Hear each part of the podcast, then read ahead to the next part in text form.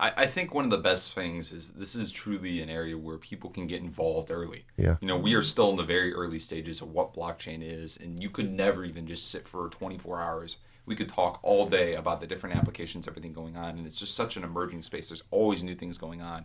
And I think it's just great because you get to really get involved with something new and you get to throw your hat in the ring and just say, hey, if I get in this early and I'm an early adopter of this, what could the future hold for me? Mm-hmm. What kind of jobs could I go out and get down the line?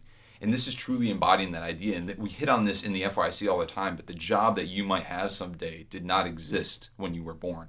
When I hmm. was born, there was no such thing as blockchain. There was no such thing as cryptocurrency. This is all something that has really occurred in the past 12 years. And we are really seeing it fully embodied here now in 2022 going forward as the world continues to adapt and move towards a more digitalized economy.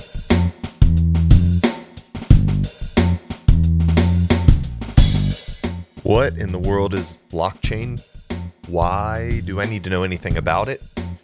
Let me just tell you this this is absolutely unfair to everybody else that I get to sit here with these amazing students every single day.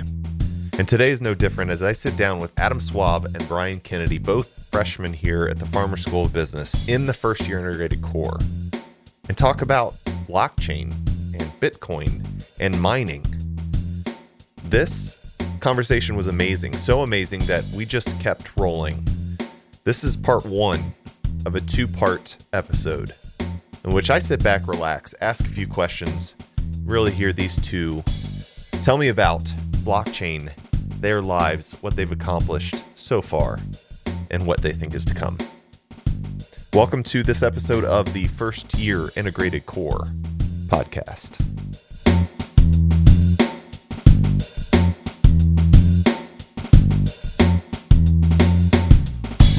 Uh, somebody remind me. Actually, first, why don't you just both introduce yourself? Adam, go first.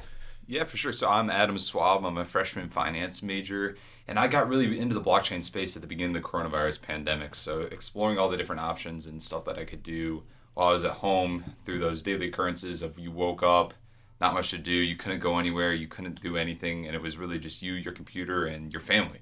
So you know, I'd be going back and forth with my brothers and uh, my mom and my dad, and be like different things. We play our video games, but then I got really interested into how the technology works in the blockchain space, and the rest is history from there. You had time to do it, and you were like, hmm, I'll take advantage of this time that I can't do anything and learn blockchain. Hundred percent. Wow, I probably no. In fact, I did choose to instead play the video games. Yeah, Oh, I, I did a a I fair did bit of too. that I too. did I did a fair bit of that as well. Yeah.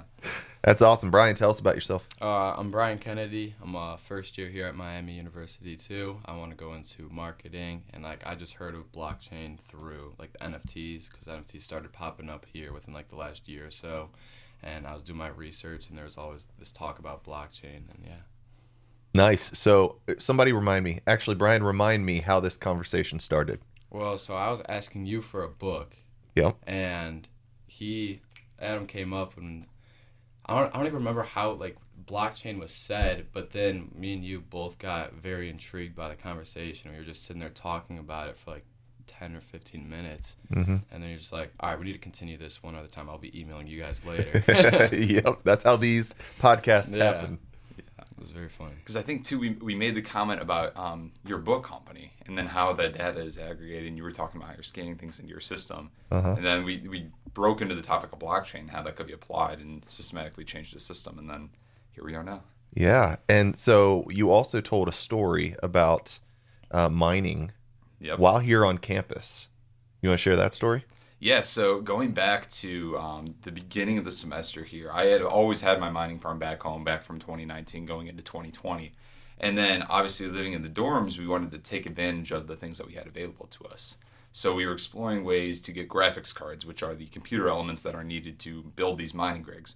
And we were thinking about it, we're thinking about it. They're obviously in very high demand because of the silicon shortage. And then we discovered that the Micro Center in Cincinnati, if you went on Saturday mornings and you were there right early in the morning, you could get these graphics cards, one per person per household per 30 days. So for about a, uh, a month and a half, every single Saturday, we drove down to that Micro Center with a big carload of our friends. We picked up graphics cards, brought them back, and we started actually building the mining rigs out of the dorm. And then we ran a few out of the dorm, transported them back to Cleveland, moved them to our secondary farm location. But it was this kind of fun process of just using the, what we were given here as far as the dorm goes to build these and then ship them back home and expand our operation. So ever since you told me that story, I've thought about um, my friend JL, who was on the first season of the podcast and then left to run a Bitcoin mining operation in Texas, which I had mentioned to you. And he had told me about uh, the electricity that is necessary. And then I thought back to you running it out of the dorm. How in the world did you get away with that? So, as far as we knew, because we reviewed everything in the student handbook, there was no limitations other than what was on the breakers That's as far as how much power you could use. And then we also asked the RAs, we're like, you know, you know, is this something that like is not allowed? And they said there's no rules against it. And then we figured, you know, people are running their other gaming computers, everything else on the electricity. So this is really no different other than the fundamental usage that it's outputting as far as the mining operations and then the yield it's farming. So we just operated there, and then what we would do is every time we went back home or whatever, we would transport it back to our central mining facility, and then just keep building more in a revolving cycle. How many systems? It, what's the right terminology for for one of those units? What do we call those? Yeah, so each of those units we refer to them as a rig. So kind of like a mining rig. So we call them mining rigs or a rig. And basically all it is on a fundamental level is a basic computer that can run Windows, it can run whatever you want, but it's built for one specific purpose. And that specific purpose is to mine these algorithms and basically compute these very, very, very complicated math problems and then output a successful solution back to the network. And how many of these rigs were you running in a dorm environment? So we had two of them in the dorm at one point. That's not a lot, right? I mean, they're running twenty four seven, right? Yeah, they're running 24 7, but the, the catch is so on one rig, you can have many graphics cards. Okay. So on the one rig, we had, I think, eight graphics cards Oh and then another God. two. So we were running about 13 graphics cards back at the dorm. And then obviously, these put out a lot of heat because of the power draw. I was just so, to ask. yeah, about so it got back into um, November going into December, and we would have our windows open just because it was pumping out so much heat. So we like to think we were saving the university a little bit on fire with the power draw and then the heating bill. But, you know, You were given back. Look Yes, at that. we were. That's amazing. were. Brian, you wanted to buy some of those graphics cards. Yeah, I did. What for? Uh, I have a gaming computer that I built actually during quarantine, probably around the same time that you started getting the blockchain, and I just got like a little like it was like 850 bucks of my money or whatever, and I was like, all right, within these next years, I'm gonna like upgrade it, and then everything for the PC market just went up, and the graphics cards were always selling out, and I didn't really want to pay, overpay for a graphics card, but you're the people that are taking them. essentially, yeah. Supply and demand. Yeah. It's your first first economics lesson at Farmer Yeah. School of Business. Hundred percent.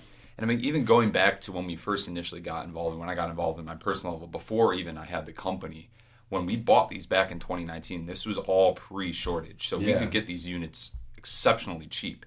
And we were doing the math as we were figuring this out and planning out our models. We were like realizing that you could get basically a 120 day return on your initial investment, which was absurd. You could not get that doing anything else. Mm-hmm. So during that phase, we were accumulating these as fast as you can. I mean, I had on the daily just boxes and boxes of these units showing up at my house, and we would spend all weekends building them with my friend.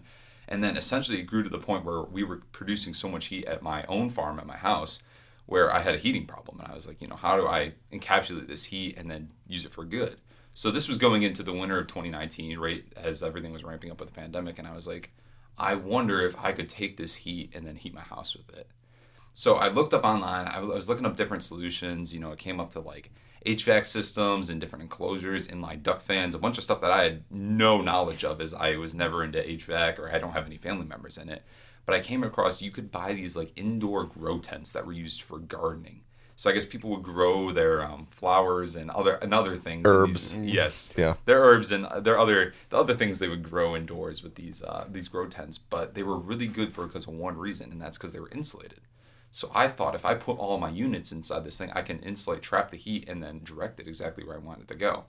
So I build this thing, I set it up, and I start it. And I, I'm like waiting for that first natural gas bill to come back because I'm like, is this having a really big effect on my house? You know, we're the heat into the ducts. How, what effect is this going to have? We get the first natural gas bill and we drop it by 80%. Wow. Wow. So the, the mining rigs were obviously drawing a lot more electricity, so we were paying a high electric bill. But we saved our natural gas bill almost 80% because the heat they were kicking off alone was basically heating our house. So it was that interesting paradigm of yes, we solved one problem as we, I was now making money from this mining operation, I was securing the blockchain network, but then also I was able to do another thing just with this problem. How could I take this heat and how could I transform that into another solution? And that's exactly where the heating problem came from. And still to this day, it's heating my house right back now in Cleveland. Wow. Is it uh, is it complicated to get involved in mining? Yeah, so it, it's it's a varying scale. If you want to do it on a small side, say just with like a traditional gaming computer or just a, a high performance machine, you can do it relatively easily. There's a number of platforms online that you could simply download and basically click start, and you can start mining with that. Now, to do it at scale, that's when the um, barriers to entry come in because you also have to understand coding languages like Linux, how to operate command line terminals, how to build these things on a large scale, all kinds of troubleshooting issues, and then ultimately how to deal with heat and power consumption issues. So now for the for the company that I have with my partner, we have a rental unit where all that rental unit does is devoted simply to operating this farm. So it's back in uh, North Royalton, back home. We don't have the heat on in there at all, and it's about 80 degrees just because of all these units kicking off all this heat. And we have about 100 amps that is being drawn just for mining, and that would specifically usually sustain a normal home, but that's all just going straight to these mining rigs. So once you start building out a skill, you run into power issues, you run into heating issues, and you ultimately run into maintaining issues. That's crazy. So one of the places where I keep uh, probably thirty percent of the books is also a rental house, Yeah. and I just got the heating bill because you can't turn off the heat Mm-hmm. in the winter, especially here, and it was like three hundred fifty bucks. It's an older house. It's a bigger house, so that's why I rent it. But man, if I could just if I could find a way to flip that, Yep. it sounds like you have the solution. I'm gonna say it seems like you need some uh, mining rigs in there. I've got an Alienware PC that I had to buy for one of these VR headsets up here because I didn't learn enough about it before I bought it. Yep. Um, that really just sits there because now these Oculus headsets don't need that. Yep. They run independently. Yeah, And, and I, so that could be a possible solution to your problem. Yeah. Because if you have a number of these, and obviously there'd be an initial investment associated with that. But if you were to do that, you could one be um, turning a yield from the money that they would be making while also solving your heating problem and heating the place without paying a natural gas bill or whatever method it is using to heat that. that's amazing. See, that's why I love to hang out with guys like you. Like we, we talk about this stuff and you help me solve problems, right? That's Yeah. that's my own personal take on on this sort of thing. Brian, what do you know about blockchain?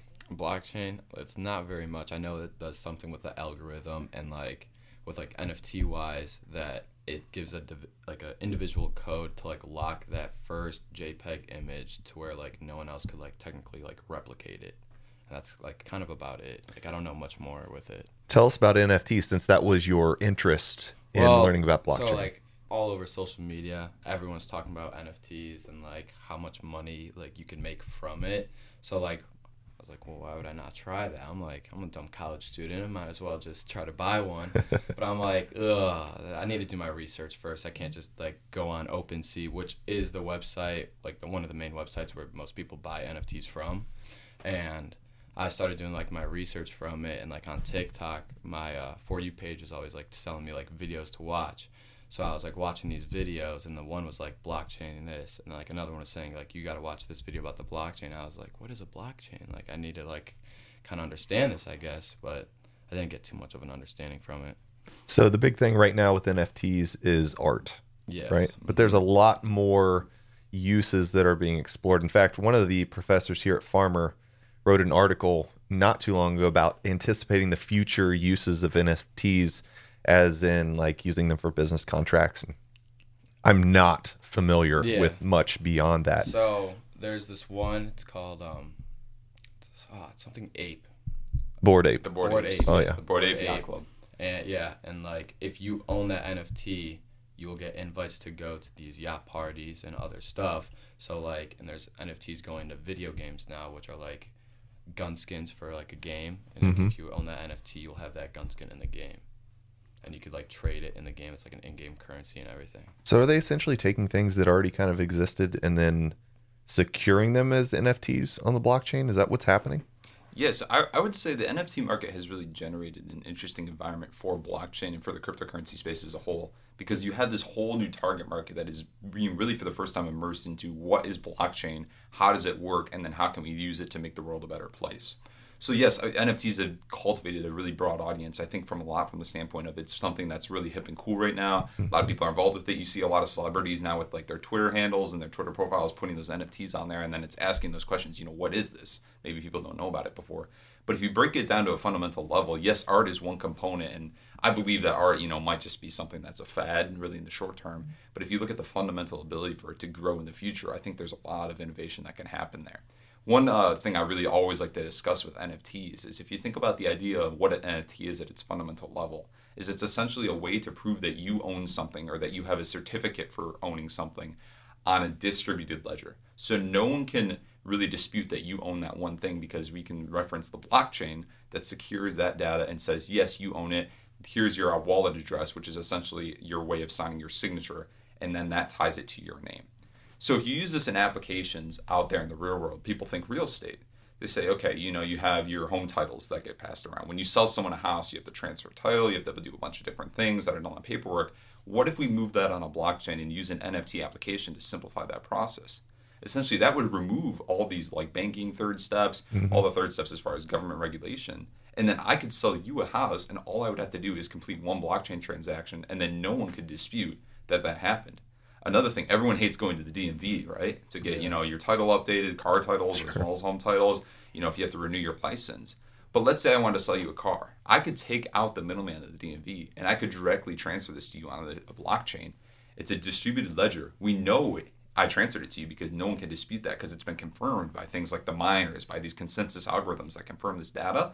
And then that removes all the third parties that have to be involved, making it a clear peer to peer transaction and removing any ambiguity about, you know, was this car stolen? How did you attain this car? Where did it come from? Because you have a clear chain of custody from the day this thing rolled off the factory floor to now here it is in front of you right now. That is insane. So while yes, art is a big factor and it's a very prominent factor right now, I'd like to look at it as you know how can this change the world in the future? What are the different applications that we can apply this to to affect things like supply chain management, data algorithm, cybersecurity, all this different stuff that can really be changed and elemented through the blockchain.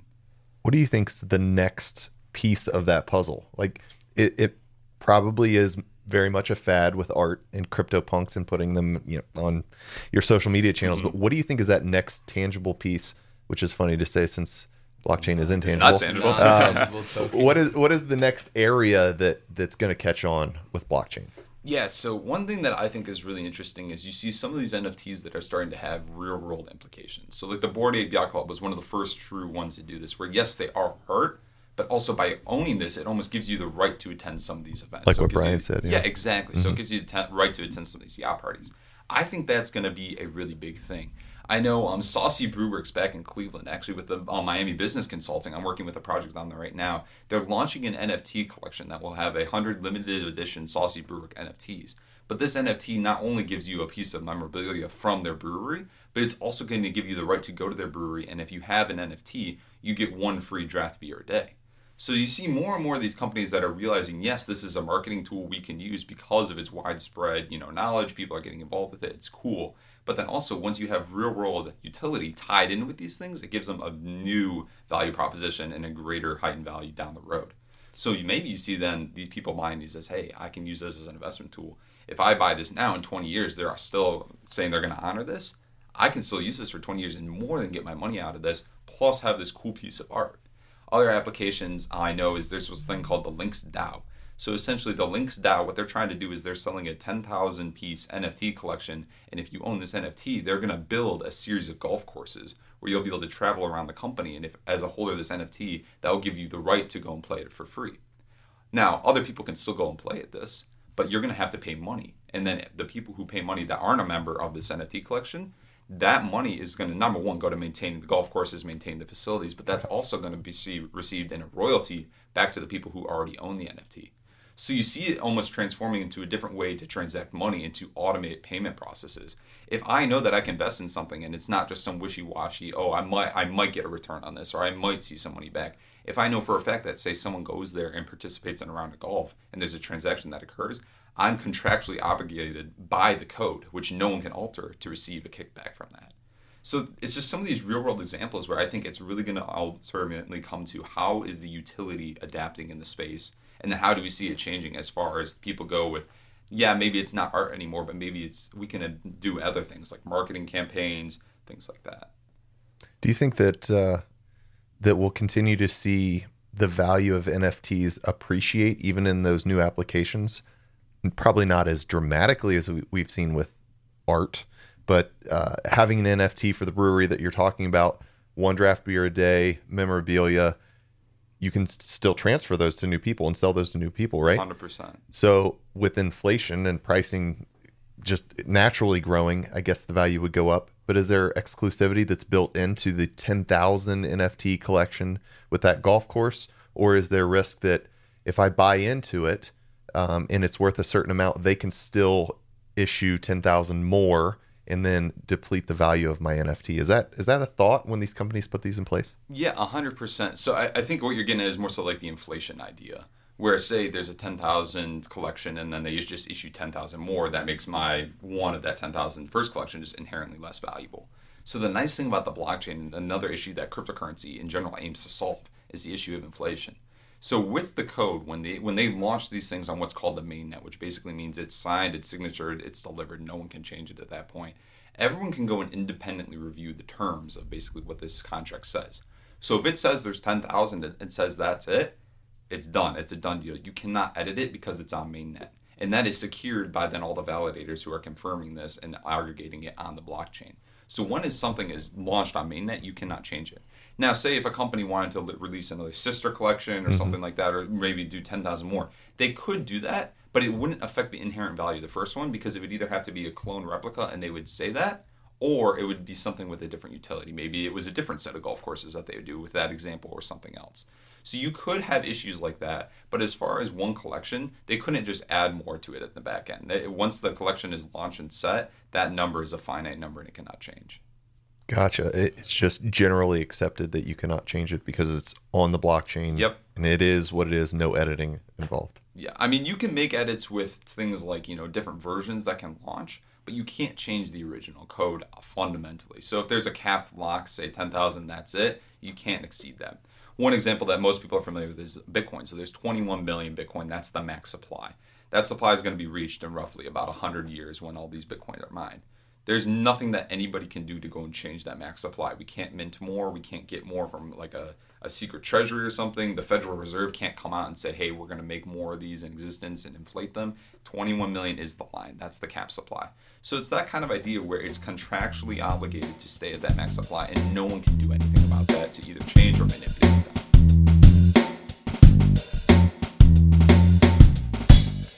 As I told you from the beginning, this conversation was too good to stop. So we didn't. We kept going. As we continue the conversation, we talk about the future uses of blockchain as we understand it now and maybe how it might be involved in our lives even more. Stay tuned. Join us again in the next episode of the First Year Integrated Core podcast when we continue our conversation with Adam and Brian. To make sure you're notified when it's published, hit that subscribe button. Be like thousands, no, millions of others who listen to the FYIC podcast every single day. Have a great day.